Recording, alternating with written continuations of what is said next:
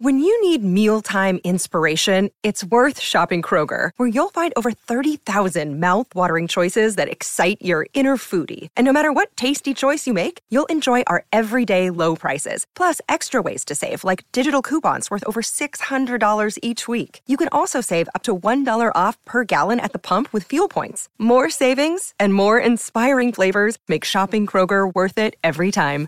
Kroger, fresh for everyone. Fuel restrictions apply. This is Optimal Living Daily, episode 2076 Why It Pays to Be More Grateful and How to Show It by Dr. Jenny Brockis of drjennybrockis.com. And I'm your narrator, Justin Malik, reading you blogs every single day of the year to help you live a more meaningful life.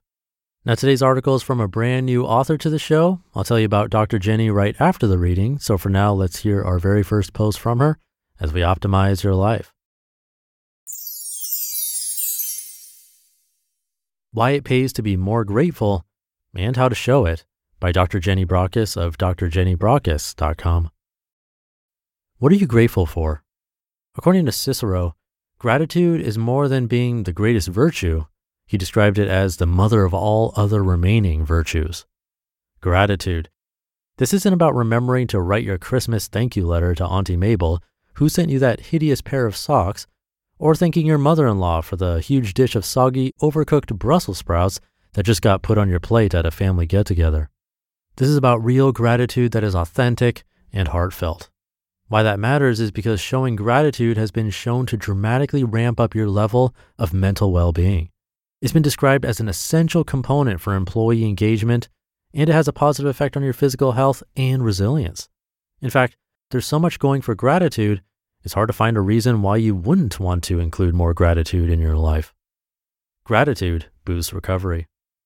As we move into the new living with COVID era, I've heard 2021 described as the year of recovery. Recovery from all our adversity, financial insecurity, economic downturn, and mental health challenges. While I believe it's going to take somewhat longer than one year, gratitude is an important part of our well being armory for recovery helping us to distinguish between what is important and what is not, to stay focused on what is possible, and to strengthen our patience, humility, and wisdom, which has been wearing a little thin. For patients recovering from heart attack or other cardiac illness, the more grateful patients were found to have better sleep, less fatigue, and lower levels of inflammation in their recovery phase, meaning they recovered well. While in the GRACE study, researchers found that the most grateful patients were more energized, engaged, proactive in their own health care, and motivated to make the necessary long term behavioral changes to stay well. Breast cancer accounts for around 25% of cancers experienced by women. When my mom lost her best friend to breast cancer while still in her 40s, it took her a long time to recover from that loss. As a GP and in my own circle of friends, I've known many who have endured the trauma of being diagnosed with the disease and then undertaking the long road to recovery with chemotherapy and surgery. But surviving that is only half the story. What then remains is the ongoing fear of recurrence and possible death. This is where gratitude interventions have been found to produce a positive effect in improved psychological functioning, better coping, and greater perceived support. Gratitude is linked to well being. I started keeping a gratitude journal over 15 years ago. Every evening before turning the lights out, I'd write down three to five things I was grateful for and why. At first, there were quite a few days where I struggled to think of what to write. Then there were those days where I'd had a particularly bad hair day and couldn't think of one thing to be grateful for. But gradually over time, things changed. It began to feel easier to write down those things, and sometimes there was a whole flood of items. I also found myself glancing back at different entries at different times and would smile at the positive remembrances. I noticed I had fewer bad hair days. I was aware I had changed in my demeanor, I was less judgmental, more curious, and more tolerant when things didn't turn out as expected, and less self critical. A gentler, less intense, and happier person emerged. In his book, The Happiness Advantage, Shawn Achor writes about the research that shows how keeping a gratitude journal for 21 days can lead to a raised level of optimism for six months. Now, that has to be a good return on investment. Gratitude builds resilience. Being able to see and appreciate the positives when going through difficult or challenging times helps to build coping skills and your resilience to handle stress more effectively. Strengthening those neural circuits with your gratitude practice elevates physical and mental well being and happiness.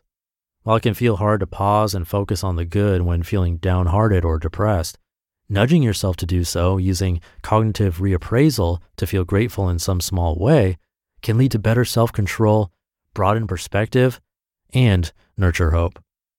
Gratitude builds connection. The one thing that matters above all else for a happy and successful life is the quality and closeness of your closest relationships. When you're grateful to others for what they've said or done, you create stronger social bonds.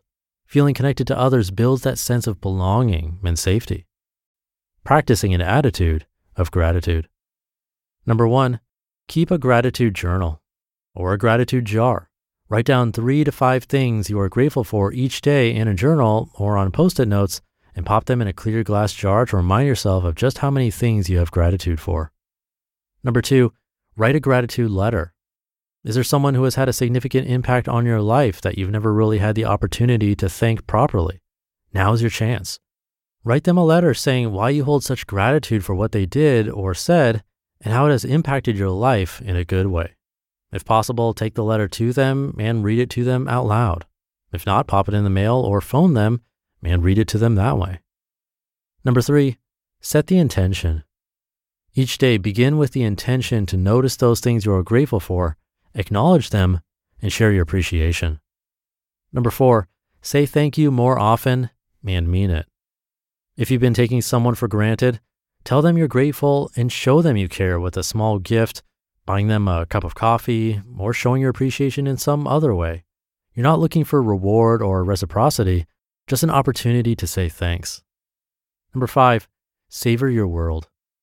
This is about getting into nature, preferably into a green or blue space, and pausing to appreciate the full experience. Savoring is about extracting more positive emotion using your senses, such as feeling the ground beneath your feet, noticing the warmth of the sunshine on your skin, hearing the wind blow through the trees, smelling the scents of different flowers, or tasting the salt in the sea spray from the ocean. Gratitude is good. It costs us nothing except our time and can help you to feel better about yourself and your situation. We are living in extraordinary times where grief, loss, and heartache have dominated. Tapping into what you can be grateful for will help you be best prepared for whatever the future might bring and get you ready to thrive in the new normal. You just listened to the post titled Why It Pays to Be More Grateful and How to Show It by Dr. Jenny Brockis of drjennybrockis.com. And a little bit more about today's author. Dr. Jenny Brockis is a medical practitioner and board certified lifestyle medicine physician, keynote speaker, and best-selling author based out of Perth, Western Australia. She's an expert in the science of high performance thinking, creating thriving teams and leaders through improving brain health and well being. And in her new book, Thriving Mind How to Cultivate a Good Life, she reveals how to cultivate the mental agility, flexibility, and adaptability required to meet the needs of the modern workplace and thrive. You can find the book and a lot more on her site. Again, that's drjennybrockis.com. And I have that linked in this episode's description and at oldpodcast.com. I've kept a gratitude journal before where I listed three things I was grateful for every day in a book. I don't necessarily recommend the book. To me, it was a bit overhyped since it's literally the same thing on every single page, and I could have just done that myself in a notebook. But I agree with what Dr. Jenny talked about in this post. And actually, it's not really about agreement here because, as she mentioned, the benefits of gratitude have been heavily researched. It's not even opinion anymore.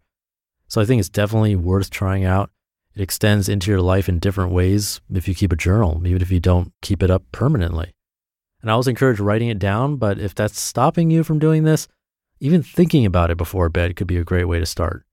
So try to think of some things that you're grateful for today. I'm grateful for you being here and listening every day. It really means a lot.